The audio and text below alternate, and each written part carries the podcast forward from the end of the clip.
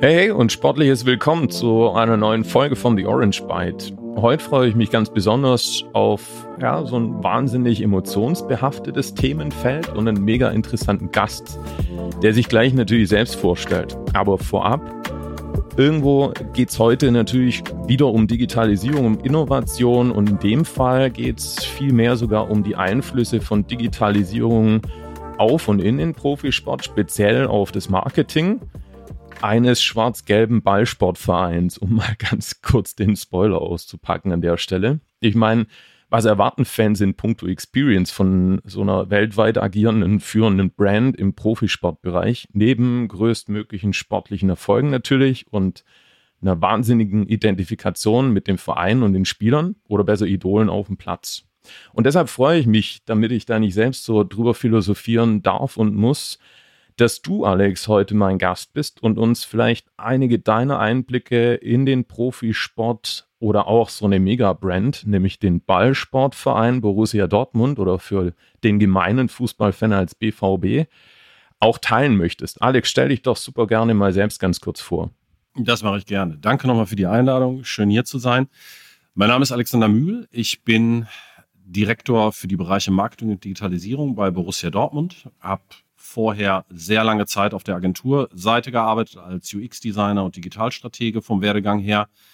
Habe viel in internationalen Netzwerkagenturen gearbeitet, bin dann vor anderthalb Jahren ungefähr zu Borussia Dortmund gewechselt und habe da so meinen Sweet Spot gefunden, wo ich eigentlich das, was ich so in meiner Karriere gelernt habe an Handwerk und an Erfahrungen, die ich gesammelt habe, mit meiner privaten Leidenschaft zusammenbringen kann, weil ich komme aus der Ecke, man hört der Sprachfärbung vielleicht noch mal ein bisschen an und naja, Dauerkartenbesitzer, Mitglied, sogar Aktien schon lange gehabt. Also alles am Start. Das fühlt sich gut an. Ja, absolut, ja. Und vielleicht auch für den einen oder anderen so einen kleinen Traum realisiert, so Hobby und Passion, Schrägstrich Berufung da zusammenzubringen, ist natürlich auch wahnsinnig genial. Und du hast es ja gerade schon gesagt, du bist ja noch gar nicht so lange in verantwortlicher Position beim BVB und kommst, kommst aus so einem dynamischen und ich sag mal, stets, und das meine ich wirklich im positivsten aller Fälle, operativlastigen Agenturumfeld.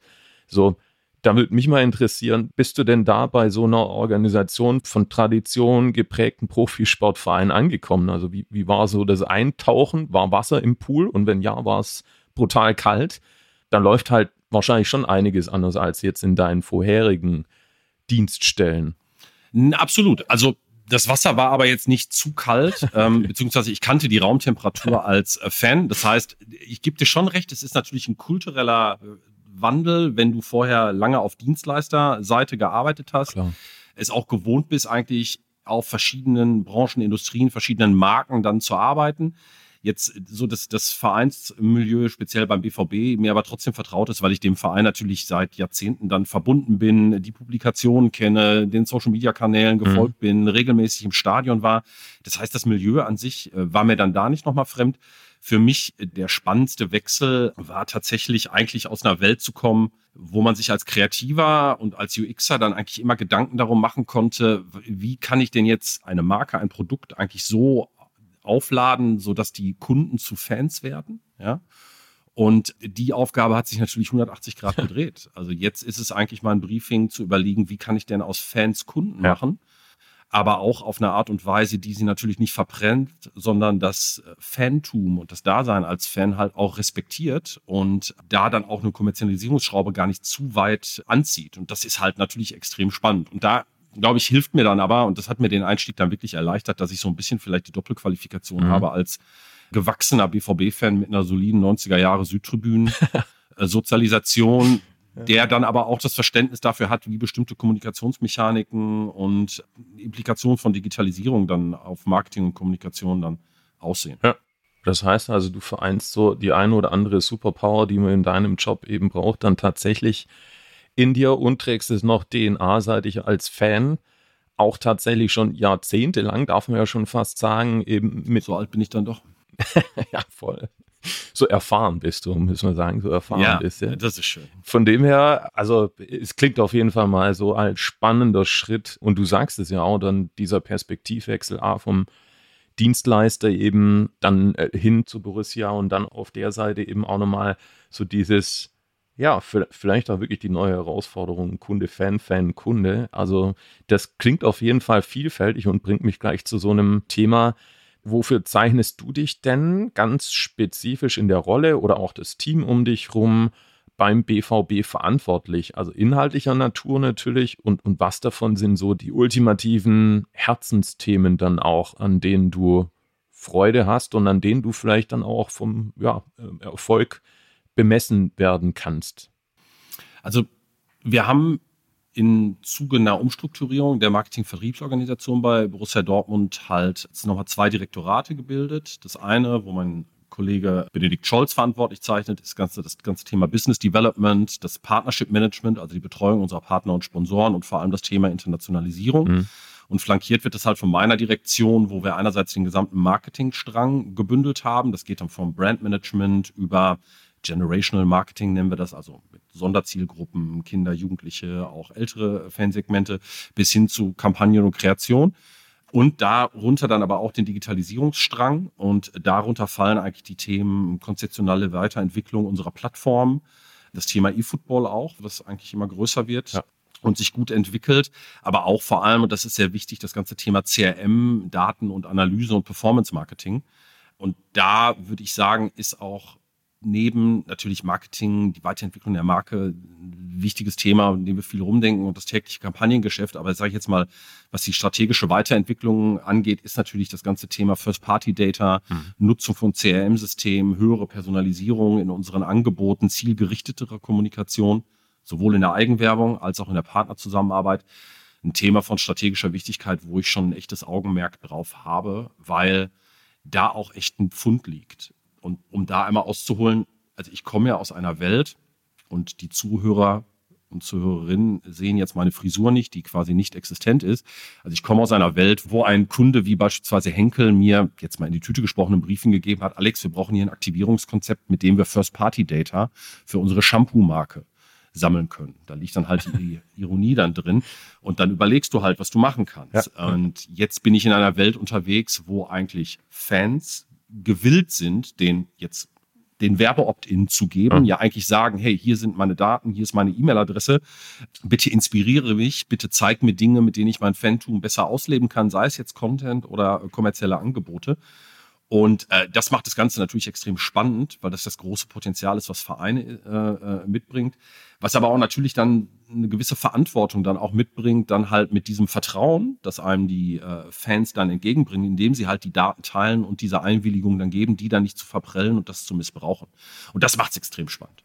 Und verantwortungsvoll. Also du, ja. du hast Vertrauen angesprochen und ich meine, in, in der heutigen Zeit das zieht, das zählt ähm, und es wirkt natürlich auch. Also wenn, wenn du tatsächlich irgendwo so das Vertrauen eben hast als Unternehmen und jetzt seid ihr natürlich nicht nur, nicht nur oder nicht mehr gemeinnütziger Verein only, sondern ein, wahnsinnig global aufgestelltes Unternehmen, eine Mega-Brand im Profisportbereich ähm, und habt auch eine gewisse Verantwortung natürlich, auch gegenüber euren Geschäftspartnern mit Sicherheit und Anteilseignerinnen. Also das ist, glaube ich, ein breites Spektrum, aber ja, so wie du sagst, da hast du ja durchaus in der Vergangenheit schon deine professionellen Berührungen, um nicht zu sagen deine Professionalisierung drin gehabt. Also kommt dir wahrscheinlich sehr, sehr vieles entgegen. Dann schließt sich natürlich, weil du vom Fach A bist und B ist natürlich jetzt auch in deinen Bereich mit reinfällt, äh, sofort spontan die Frage ein, wessen Idee war denn die Befragung der Fans zum neuen Trikot in der neuen Saison? Ist es deine gewesen? Äh, nein. Sehr gut. Also die Idee gab es schon länger okay. bei Borussia Dortmund. Also diese Idee, wir machen einen Contest und binden unsere Fans, Neudeutsch im Rahmen von Co-Creation, mhm. mal in den Entwicklungsprozess eines Trikots ein. Die existiert, glaube ich, seit Jahren bei Borussia Dortmund. Und es gab auch erste Testprojekte. Man hat schon mal einen Schal gestalten lassen. Also okay. das heißt, man hat auch schon mal so Erfahrungen gesammelt, wie man halt mit solchen äh, Ideation-Prozessen umgehen kann. Was sich jetzt natürlich nochmal geändert hat, sind nochmal ein paar andere technische Voraussetzungen. Beispielsweise einfach die Tatsache, dass wir mittlerweile einen Single Sign-On bei Borussia Dortmund haben, der halt bei uns jetzt einheitlich eingebunden ist im Shop, im Ticketing, im Ähnlichen, womit wir halt eine Möglichkeit hatten, da auch ein System oder eine, eine Mechanik rund um diesen Contest aufzusetzen, die halt manipulationssicher ist. Das genau. war halt echt nochmal genau. ein wichtiger Faktor. Das heißt, wir haben Ne, die Teilnahme war offen, aber wir haben dann beispielsweise die Abstimmung über die final ausgewählten Designs, die haben wir dann an den Login gekoppelt, um da halt sicherzustellen, dass wir da keine Manipulationsallefälligkeiten im Prozess haben. Ne? Ähm, das heißt, das lag schon lange rum und jetzt hatten wir halt technologisch auch einen Stand, wo wir gesagt haben, okay, jetzt können wir sowas wirklich mal sauber aufsetzen. Und es war auch, glaube ich, noch mal ein zweiter Faktor, war einfach drin, dass man natürlich jetzt schon gemerkt hat, durch die Corona-Krise, die den Profisport und den Fußball insbesondere getroffen hat und vor allem einen Verein getroffen hat, der so wie wir ganz stark von der physischen Nähe lebt, wo auch das Markenbild sehr stark aus dem physischen Zusammenkommen alle zwei Wochen 81.000 Menschen in einem Stadion, wo alles das weggefallen ist, wo wir auch gesagt haben, wir brauchen jetzt auch einfach mal so einen Impuls, um halt wirklich nochmal zu demonstrieren, dass uns Fannähe ein unfassbar wichtiger Wert ist. Und die Aktion ist großartig gelaufen und hat, glaube ich, hier allen eine Menge Arbeit gemacht, aber das auch eine Menge ich. Freude. Das glaube ich, ja. Also ich finde es genial, eben genau solche Interaktionspunkte zu setzen. Und man denkt immer, ja klar, das ist ja super hands-on, aber was dahinter steht, und du hast es gerade erwähnt, eben wirklich dann auch sich zu schützen gegen irgendwo Manipulation, die solche Konstrukte eben dann auch mit sich bringen können, wenn ich digitale Medien eben dort mit einbinde als Brücke zwischen Verein und ja, eigentlich wenn es nicht kontrolliert wird, einer völlig vielleicht unkontrollierbaren Masse an TeilnehmerInnen in sozialen Netzwerken, auf Websites etc., äh, Glaube ich, ist wirklich eine riesen Herausforderung, aber mit Sicherheit auch ein mega interessantes Learning für euch, wie ihr da eben vorgegangen seid und öffnet wieder Kontaktpunkte und vielleicht auch Landing Zones für Leute, die, die jetzt bisher zwar gerne mal ein Spiel geschaut haben, aber vielmehr eben sich dann ja als Teil des ganzen Systems eben auch sehen können, indem sie nach ihrer Meinung gefragt werden. Und ich glaube, das ist, kommt natürlich mega an und das, was hinten dabei rauskommt, ist glaube ich, das, was, was auch den Profisport ausmacht und solche Vereine wie Borussia Dortmund mit Sicherheit auch. Weil, du hast es vorhin schon angedeutet gehabt und das Vergnügen hatte ich tatsächlich auch schon das ein oder andere Mal eben so eine Stadion-Experience, wo ja so das Gesamtkonstrukt Profisport, zumindest mal Fußball eben ursprünglich herkommt.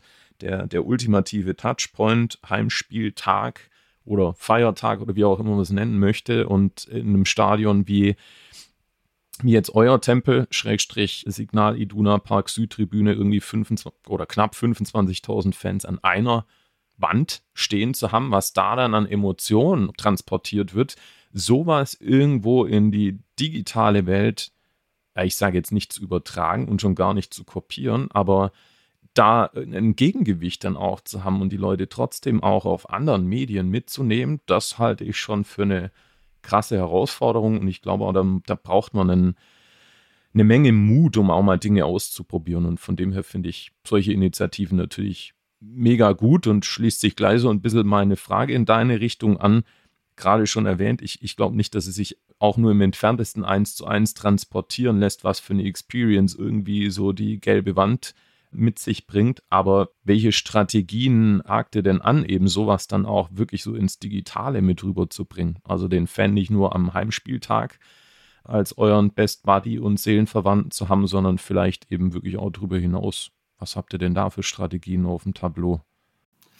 Naja, ich glaube, wie du schon gesagt hast, das große Dilemma ist, das ist die zentrale Herausforderung im Marketing und vor allem im Digitalmarketing. Das, was wie ich gerade sagte, den, den Kern von Borussia Dortmund ausmacht, diese, diese Stadion-Experience, die, die kannst du nicht eins zu eins und ich glaube auch noch immer eins zu fünf wirklich in den digitalen Raum äh, übertragen. Das ist das, was unfassbar schwierig ist, weil nichts repliziert halt dieses Gefühl, das Tor zum 3 zu 2 in der, in der 92. Minute und 81.000 Menschen gehen steil, Krass. minus die Gästefans. Und das ist halt das Geile am Verein, dass ich da selbst auch nach all den Jahren immer noch genau die gleiche Gänsehaut kriege wie, wie beim ersten Mal. Und das ist digital nicht reproduzierbar. Ja. Ich glaube, wir spielen das sehr stark durch die Art und Weise, wie wir in der Tonalität mit Content umgehen, auch mit Social Media umgehen. Also das ganze Thema Contentproduktion bei Borussia Dortmund ist ist riesig gewachsen. Wir haben mit BVB TV mehreren Social Media Redakteuren. Wir haben wirklich eine Menge Production Skills aufgebaut und äh, versuchen einfach da über die, über die Erstellung des Contents, über das nah dran sein, das Einfangen von Emotionen, auch eine emotionale Ansprache. Also mhm. so, ist, so ist Fußball generell und im Ruhrgebiet noch ein bisschen mehr. Also über eine Tonalität, da halt dieses Gefühl bestmöglich zu transportieren, auch in unseren internationalen Kanälen, also die Black Yellow Handles auf Instagram und, und, und Twitter machen das auch ganz fantastisch, die Kollegen in den USA. Ich glaube, das ist, das ist eine äh, Funktion. Der andere Punkt ist aber auch, dass wir eigentlich für uns klar sagen, wenn wir jetzt im BVB-Funnel denken, ja, also und alle reden über Funnels, aber es ist immer noch ein bisschen Bild. Die härteste Conversion für uns ist letzten Endes immer der Ticketkauf. Mhm. Das heißt, letzten Endes, wenn ich sage, da ist jemand, meinetwegen auch im internationalen Marketing, ein Fan in den USA, der auf uns aufmerksam wird, weil, weil Gio Reyna bei uns spielt, dann versuchst du den natürlich an die Social Media Kanäle zu binden. Idealerweise Klar. bringst du ihn irgendwann auf die Website, holst dir den Opt-in, bespielst ihn, versuchst ihn ins eigene Ökosystem zu kriegen. Aber wenn du mich fragst, was wäre die Krönung einer Conversion, ja. wenn du so willst, dann ist es eigentlich den oder die zum äh, Stadionbesuch zu motivieren, wie das auch immer geht. Und es sind auch immer die, die besten Momente oder der geilste Content, finde ich auch, wenn wir Fans aus den USA oder aus Asien oder auch Partner da haben, die denn das wirklich mal erleben und da dann auch dabei zu sein, großartige Quelle von Content. Also darauf ist unser, unser mhm. ganzer Funnel eigentlich schon zugeschnitten. Das ist im Kern das, was für eine Strategie wir da verfolgen. Das andere Feld, was sich jetzt auftun wird, und das wird halt spannend sein zu beobachten, ist rund um die ganzen Diskussionen, was die Ausgestaltung von Metaversen für Fußballvereine angeht. Uh, mega also schaffe ich es über immersive Technologien in den nächsten Jahren wie VR und äh, vielleicht auch Augmented Reality zu einem gewissen Grad so ein, so, ein, so ein Erlebnis ein Stück weit substituieren zu können. Also ich glaube, nein, du wirst es nie ersetzen können, aber ich glaube, als so ein weiterer Schritt hin zu einer Annäherung, dieses Stadionerlebnis auch anderen Zielgruppen verfügbar zu machen, die halt einfach räumlich auch weiter weg sind und vielleicht nie es schaffen, nach Dortmund kommen zu werden, kann das ein spannender Schritt sein. Das ist, finde ich, im Moment aber immer noch sehr stark auf so einer, naja, PowerPoint-Chart-Ebene. Den Case habe ich da bis jetzt auch noch nicht gesehen. Wir fühlen uns da als Borussia Dortmund auch ganz wohl zu sagen, da müssen wir nicht First Mover sein, sondern es wird spannend zu sehen, wie jetzt andere Vereine das auch äh, rangehen und wie dann die Reaktion auch und die Akzeptanz bei Nutzern dann irgendwie sein wird. Das ist, was wir sehr aufmerksam beobachten und durchaus auch interessiert sind an den Möglichkeiten, die sich da erschließen. Aber ich glaube, das wahre Stadionerlebnis wird es nie, wird es nie ersetzen. Nö, ja, also bin ich absolut bei dir. Einer der Punkte, der äh, meines Erachtens auch noch bei weitem nicht ausgereizt ist, ist das ganze Thema E-Football. Und da gibt es natürlich irgendwo Profisportvereine, die gefühlt, und bitte korrigier mich, aber die gefühlt da nochmal einen, einen noch größeren Schwerpunkt, zumindest bis heute, draufgelegt haben, als die Borussia aus Dortmund. Aber was gibt es da für euch? Für Entwicklung. Und da rede ich jetzt nicht nur auch, na, aber auch von Plattformen, die ja über NFT-Technologien irgendwo eben Spielkarten dann zur Verfügung stellen, wo, wo man geteilter Meinung sein kann, ob das so intelligent ist. Was passiert, wenn, keine Ahnung, die DFL oder auch äh, vielleicht irgendwo vereinsseitig so eine Lizenz entzogen wird? Ist dann der 1000 oder 500.000 äh, Euro schwere äh, NFT dann mal kurz gar nichts mehr wert. Also da kann man sich so ein bisschen drüber streiten, ob das alles noch gesund ist, was da vielleicht noch auf uns zukommt. Aber E-Football ist ja Wahnsinn, Wahnsinn, wahnsinnig groß, eben global. Wenn ihr euch, wir hatten es gerade auch davon, eben Leute aus Nordamerika oder auch aus äh, dem asiatischen Raum und da, da gibt es ja wahnsinnig viele Fans eben, die sich dafür begeistern und eine Profession dafür entwickeln erreichen wollt, dann ist das mit Sicherheit auch so ein Ding, was euch gut beschäftigt, oder? Absolut. Wobei auch da ähm, zeigt schön das Spannungsverhältnis, was so ein Traditionsverein wie Borussia Dortmund dann auch umtreibt. Mhm. Also Borussia Dortmund hat sich mit dem Thema E-Sports generell und auch E-Football im Spezielleren lange Jahre halt sehr schwer getan, mhm. weil halt wirklich die, die, die grundsätzliche Diskussion zu führen war, ist das eigentlich unser Beritt so? Also gehört das zu einem Sportverein? Ich glaube, da waren wir auch einfach nur ein Spiegelbild von einer gesellschaftlichen Diskussion, mhm. die auch, glaube ich, immer noch gar nicht abgeschlossen ist. Also ich glaube, die Reaktanzen hast du da in Teilen immer noch. Da war die Corona-Krise tatsächlich auch nochmal wieder klassischerweise, wie der Running Gag ist, der, der große Digitalisierungsbeschleuniger. Auch da wieder, weil wir gemerkt haben, uns bricht der zentrale Touchpoint weg. das Stadion, ja, ja, Dieser, dieser zentrale Versammlungsort. Und das hat Borussia Dortmund dann auch wirklich da gezwungen, schnell Innovationen an den Start zu bringen. Und eine davon war tatsächlich zu sagen, okay, wir brauchen jetzt unseren eigenen Weg, wie wir uns dem mhm. Feld mhm. E-Sports nähern. Mhm. So, und dann war für uns aber auch sehr schnell klar, wir reden bei Borussia Dortmund über E-Football, nicht über E-Sports.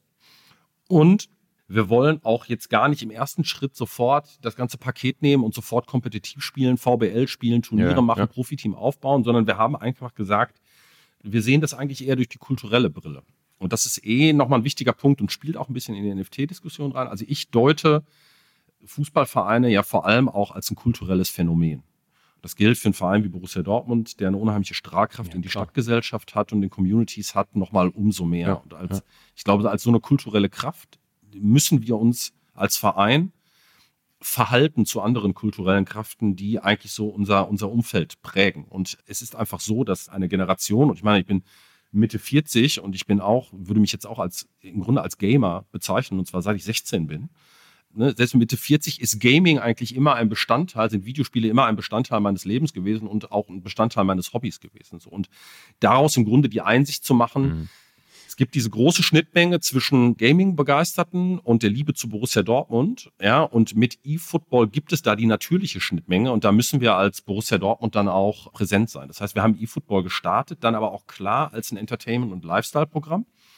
Das heißt, keine kompetitiven Wettbewerbe, sondern haben uns Content Creators, Influencer und gute äh, Gamer an Bord geholt. Auch einen, der ansonsten auf der Südtribüne steht. Verzeihung.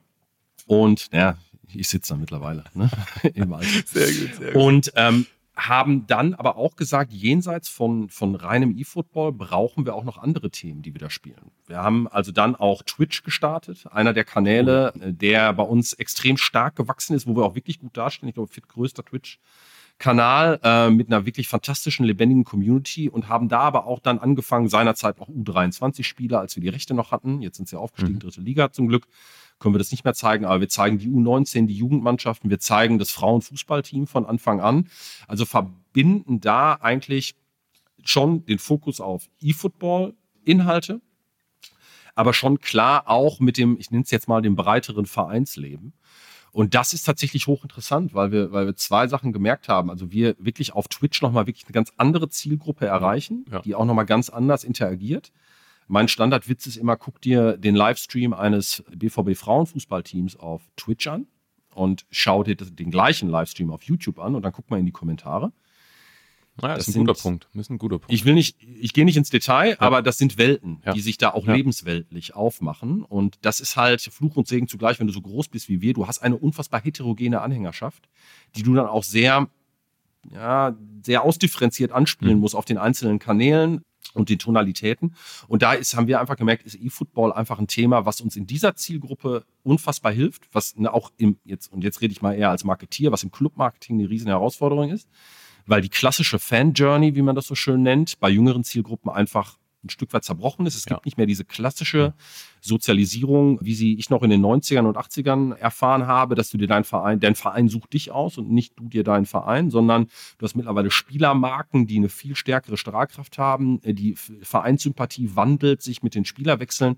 Du stehst in Konkurrenz zu, mit Carsten Kramer habe ich die Diskussion, wir stehen in Konkurrenz zu Netz, hm. Netflix oft. Und er sieht das auch eher. Also wir stehen eigentlich eher in einem, in einer Konkurrenz zu anderen Entertainment-Angeboten, die ja nun mal in den 80ern und 90ern und anderen Identifikationsangeboten, die ja früher noch mal viel limitierter waren, wo du aber heute auch durch die Digitalisierung, dir steht die Welt offen, was die Konstruktion deiner eigenen Identität als Jugendlicher angeht.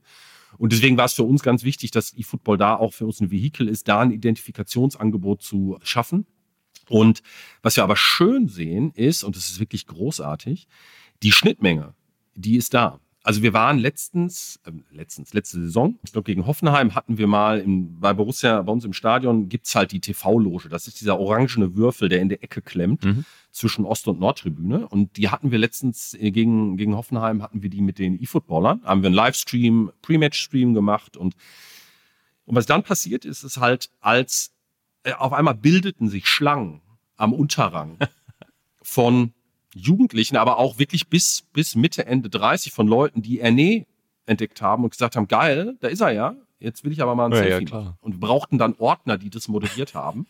Und auch hinterher, das Spiel ist vorbei und du siehst, die Leute vom Unterrang gehen dann unter der TV-Loge durch. Und ich habe wirklich darauf geachtet, jeder achte, neunte winkt hoch, weil er einen von unseren E-Footballern erkannt hat. Ja? Und dann hatten wir jetzt, weiß nicht, Youth League, als wir gegen Atletico gespielt haben, haben wir halt unfassbar viele Tickets verteilt, auch an Schulen, hatten viele Jugendliche im Stadion und jetzt, long story short, die sind ausgerastet, als sie dann halt unsere E-Footballer dann auch wieder entdeckt haben. Und das finde ich, also das sind so Momente, wo ich mir sage, großartig. Da hast du eine Aktivität, wo der Nukleus eigentlich im Digitalen liegt, ja, und schaffst es aber dann, das zu übertragen auf das, was so den Kern des Vereins ausmacht, nämlich diese Stadion-Experience. Also für uns ist das wirklich Best Practice, weil da freuen wir uns unfassbar drüber, weil wir einfach sehen, da schaffen wir es wirklich hin, diese Conversion hin zu einem Stadionbesuch zu kriegen, der echt eine große Herausforderung für uns ist. Ja, klar, ähm, klar, absolut. Vor allem, wenn du nicht so wie, wie du und viele andere und ich übrigens auch eben es gewohnt warst, eben so der Haupt-Touchpoint äh, vor vielen, vielen Jahren ist eben tatsächlich der Stadionbesuch gewesen und Heimspiel klar und ab und an eben dann auch noch irgendwo auswärts mit zugegen zu sein. Wenn ich mir da jetzt die Zielgruppe anschaue, die du gerade eben beschrieben hast, da, da zählen unter Umständen andere Dinge. Das dann aber zu vereinen oder zu sehen, das funktioniert zusammen, ist natürlich irgendwie, ja, da geht, also ich Schwabe, da geht einem das Herzle auf. Also das äh, glaube ich dir sofort und, und aufs Wort. Und da sind natürlich auch die Dinge, die sich insgesamt gewandelt haben, wenn man sich anschaut, irgendwo in den, keine Ahnung, 2000ern, ich rede jetzt nicht davor, aber bleiben wir mal bei den 2000ern, aber vielleicht auch 2010ern, da hattest du ja gar nicht die mediale Vielfalt. Da hast du vielleicht Radio, da hast du TV, da hast du Printmedien, deine eigenen Magazine und alles Mögliche an Zeugs, plus natürlich die Stadion-Experience oder von mir aus auch das Trainingsgelände gehabt, wo Informationen ausgetauscht wurden. Äh, schaust dir heute an. Heute sprichst du im Profisportbereich über Twitch, das ist schon abgefahren und du hast teilweise ja gar nicht mehr diese mittelten äh, Schichten dazwischen. Du hast ja gar nicht mehr irgendwo die TV-Kanäle, die vielleicht auch die, haben sie ja auch zeitgeisttechnisch eben die, die, die falschen Fragen zum Ende des Spieles stellen. Jetzt nicht im, im mhm. Borussia Dortmund-Kontext, aber vielleicht in anderen, sondern ey, die Verantwortung wandert ja auch so ein Stück weit zu euch. Was streamt ihr denn? Ähm, auf verschiedensten Kanälen, also ganz egal ob Twitch, TikTok oder irgendwo was anderes oder eben vielleicht die klassischen Video-Channels äh, und Plattformen wie YouTube. Und was, was passiert dort dann in der Community? Ich meine, ähm, was passiert vielleicht auch von einem Mega-Brand als Einzelspieler bei euch, ab einer von einigen, aber egal ob die jetzt Harland, Reus oder wie auch immer was heißen, was passiert denn, wenn da irgendwas gedroppt wird? Und welchen Impact hat das wiederum auf den Verein? Ich meine, das ist schon spektakulär interessant, wie sich das Ganze entwickelt hat und wie sich es weiterentwickeln wird. Und da sind wir noch nicht im Spinnen. Das ist ja, das passiert heute. Das ist da und ich will äh, vielleicht einen Faktor nochmal reingeben. Auch im Fußball merken wir das Influencer-Phänomen. Ja, also, dass ja. du quasi, ähm, also zum Beispiel Stadion-Vlogs als Genre, die sich total etabliert haben, auch mit einzelnen ja, Marken von Influencern, die halt die ähm, ja auch dann wirklich, und das ist, da wird es dann für uns wieder interessant, die halt über das Thema Stadion Experience mhm. kommen. Mhm. Ja, das ist ja auch, äh, und auch eine internationale Reichweite dann bisweilen haben, also wo du das Gefühl hast, es gibt bestimmte junge Menschen, die lernen über Fußball, davon, was ihnen Influencer ja, erzählen ja. von ihren Fußballerlebnissen. Ja. ja. Und haben dann auch eine Vergleichbarkeit. Wie fühlt sich das denn an, in Dortmund im Stadion zu sein? Wie ist das beim VfB Stuttgart? Wie ist das bei Arsenal? Und das ist natürlich eine große Herausforderung, weil das, das eine ganz andere Art des Heranführens an den, an den Verein ist. Und das ist auch für uns im Marketing einfach was, wo wir, wo wir neue Wege kultivieren müssen, wie wir, da haben wir jetzt noch Glück, mhm. weil wir halt eine, eine, starke Marke haben, wir eine starke, also wir haben was zu erzählen und wir Voll. haben was zu zeigen und wir haben halt wir haben Erlebnisse zu bieten. Und ja. das ist der große Vorteil, weil ich glaube, das ist eine, eine Generation, für die die Erfahrungen und das Live-Erlebnis schon im Vordergrund steht und die das auch sehr bewusst nutzen zur Selbstinszenierung. Und da haben wir natürlich ein paar Assets, die wir anbieten können. Und ähm, also es ist auch für uns sehr spannend, die Eigenwerbung, die Eigenvermarktung, das, die Markenschärfung auf solche Kanäle dann zu übertragen. Ja, klar, klar. Also ich kann mich auch nur sehr, sehr gut an, an das Gewicht und das gibt es natürlich immer noch, aber wird jetzt durch Influencer und durch andere Channels eben noch ergänzt und durch eigene Spiele ergänzt, was für ein Gewicht, und das war auch in den 2000er, 2010ern die Fanclubs und dort eben die Hauptprotagonisten hatten. Also da musste man sich und richtigerweise natürlich auch als Verein mit auseinandersetzen, weil das Meinungsmacher waren. Und jetzt multiplizieren wir das mal auf genau eben so die, die digitalen ähm, Bereiche. Das ist schon sehr, sehr abgefahren. Und auch da kommt wieder Verantwortung natürlich eben wieder zu tragen, das Ganze, naja, mit, mit zu moderieren, zu gestalten, sich nicht überrollen zu lassen und im positiven Sinne Einfluss als Verein drauf zu nehmen, dass da kein Schabernack passiert. Wir hatten es vorhin schon über Manipulation, das geht natürlich eben auch über individuelle Manipulation, sondern da eben die richtigen Weichen zu stellen und von dem her glaube ich auch ein, ein echt breites Spektrum. Ich habe noch so ein kleines Herzensthema, wo ihr auch eine, eine Riesenverantwortung meines Erachtens eben habt. Nicht nur durch den Betrieb von Stadion, sondern ähm, mit Sicherheit eben auch über ja, eure Reichweite, über das, was ihr in Richtung Fans, in Richtung Konsumentinnen und Konsumenten eben tun könnt, ist so das Thema Nachhaltigkeit natürlich auch. Und da klar eben den, den Es-Ist-Betrieb in irgendeiner Art und Weise an das auszurichten, was uns alle angeht, nämlich irgendwo äh, das Bestmögliche tun, um, um unseren Footprint so äh, zu entlasten, damit äh, der Planet noch atmen kann, mit Sicherheit. Und auf der anderen Seite, ja, vielleicht auch durch Innovation ganz neue Felder sich erschließen lassen. Was, was treibt euch denn da so um? Und dich natürlich eben auch ähm, jetzt in Richtung Marketing. Was, was steht da an? Naja, ich glaube erstmal, Nachhaltigkeitsbestrebungen sollten keine Marketingmaßnahme sein. Also das ist, glaube ich, schon mal, Haken schon mal dran. wichtig. Ja. ja, das ist halt aber auch immer das Dilemma, ne? weil der Impuls dann bisweilen dann auch da ist, daraus Greenwashing irgendwie zu machen. Ja. Also das ist bei uns tatsächlich nicht so, sondern wir haben mit einer CSR-Abteilung da tatsächlich auch einen Stamm Leute, die sich genau mit diesen Themen beschäftigen.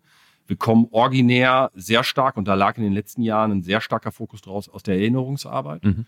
Das heißt auch aus der Tatsache heraus, dass wir einfach Probleme hatten auf der Tribüne mit rechten Strukturen, die sich da gebildet hatten, war es vor allem bei uns äh, ein ganz großes Thema über die letzten Jahre. Und es ist unverändert noch, dass wir ganz aktiv in die Erinnerungsarbeit einsteigen. Und ich sage es jetzt mal ganz platt, es jedem ha Nazi so hart wie möglich machen wollen, irgendeine Zuneigung für Borussia Dortmund ähm, zu empfinden, indem wir äh, über eine Million an Yad Vashem gespendet haben, wir regelmäßige Bildungsreisen machen, unser Partner Evonik da auch ganz stark bei uns involviert ist, um das Thema voranzutreiben. Das war was, was worauf ein ganz starker Fokus liegt und auch weiter liegen wird. Und wir hatten jetzt auch die Israel-Reise, wir auch da fantastische Resonanz drauf kriegen. Also ich glaube, das ist ein Punkt, aber das war so der, der Kernpunkt der Nachhaltigkeitsabteilung die jetzt parallel auch weitere Projekte vorantreiben wird. Also ich glaube, das ganze Thema Dekarbonisierung mhm. steht auch für uns absolut auf der Agenda. Jetzt haben wir es da nicht so leicht wie andere vielleicht, einfach deswegen, weil wir halt eine 74er Immobilie haben, was es aber irgendwie auch wieder attraktiv macht, weil wenn wir es da hinbekommen, dann haben wir einen echten Showcase Voll. ein geiles Beispiel dafür, wie auch nachhaltig, ne? weil Abreißen und Neubauen ist ja, kannst du ja. unter CO2 auch so sehen, Ne? Und da wird es gerade jetzt in den nächsten Monaten und Jahren äh, vielfältige Initiativen geben. Also ich meine, wir haben, wir haben schon viele Sachen wie Photovoltaikanlagen, die wir oben drauf haben, Ladesäulen am Stadion, aber da werden wir mehr machen und mehr machen müssen. Aber der Punkt ist der, das werden wir nicht als eine Marketingmaßnahme sehen, sondern auch deswegen, weil wir davon überzeugt sind, dass es extrem wichtig ist. Weil wir sind eine Veranstaltung, die Mobilität anstößt. Ja? 82.000 Menschen, die dann nach ja. Dortmund kommen. Ne? Wir haben schon eine gute Quote im Nahverkehr und auch immer mehr Leute, die mit dem Fahrrad kommen. Wir haben ja das Glück, dass wir auch ein innenstadtnahes ja. Stadion haben. Bei uns musst du nicht rausfahren, sondern du kannst dich ja, du kannst jetzt zum Dortmunder Hauptbahnhof fahren und dann, sag ich mal, 30 Minuten lang dich von Trinkhalle, oder kannst du ausweiten von Trinkhalle zu Trinkhalle und dann kommst du irgendwann zum Stadion. Das ist auch immer ganz schön. So, das ist alles möglich, aber da gibt es unfassbar viele Themen, ähm, an denen wir ran können gehen, von Mobilitätskonzepten und halt wirklich das Thema Dekarbonisierung des Stadions und auch der anderen Einrichtungen.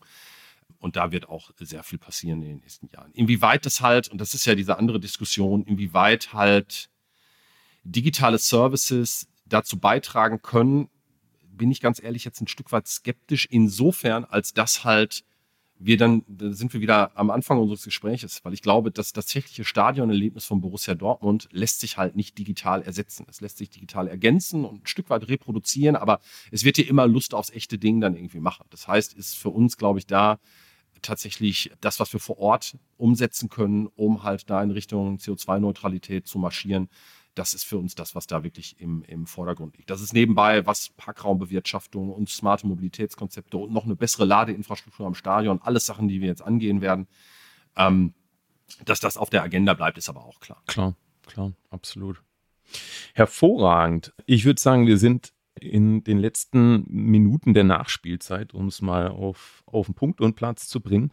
Ich habe noch so eine klitzekleine letzte Frage wieder auf dich in Person zu kommen, weil wir jetzt schon, oh, jetzt bin ich bildsprachlich unterwegs, so viele Themen getackelt haben, mache ich kein neues auf, aber eine Frage in deine Richtung und natürlich mit der Bitte um aufrichtige Antwort.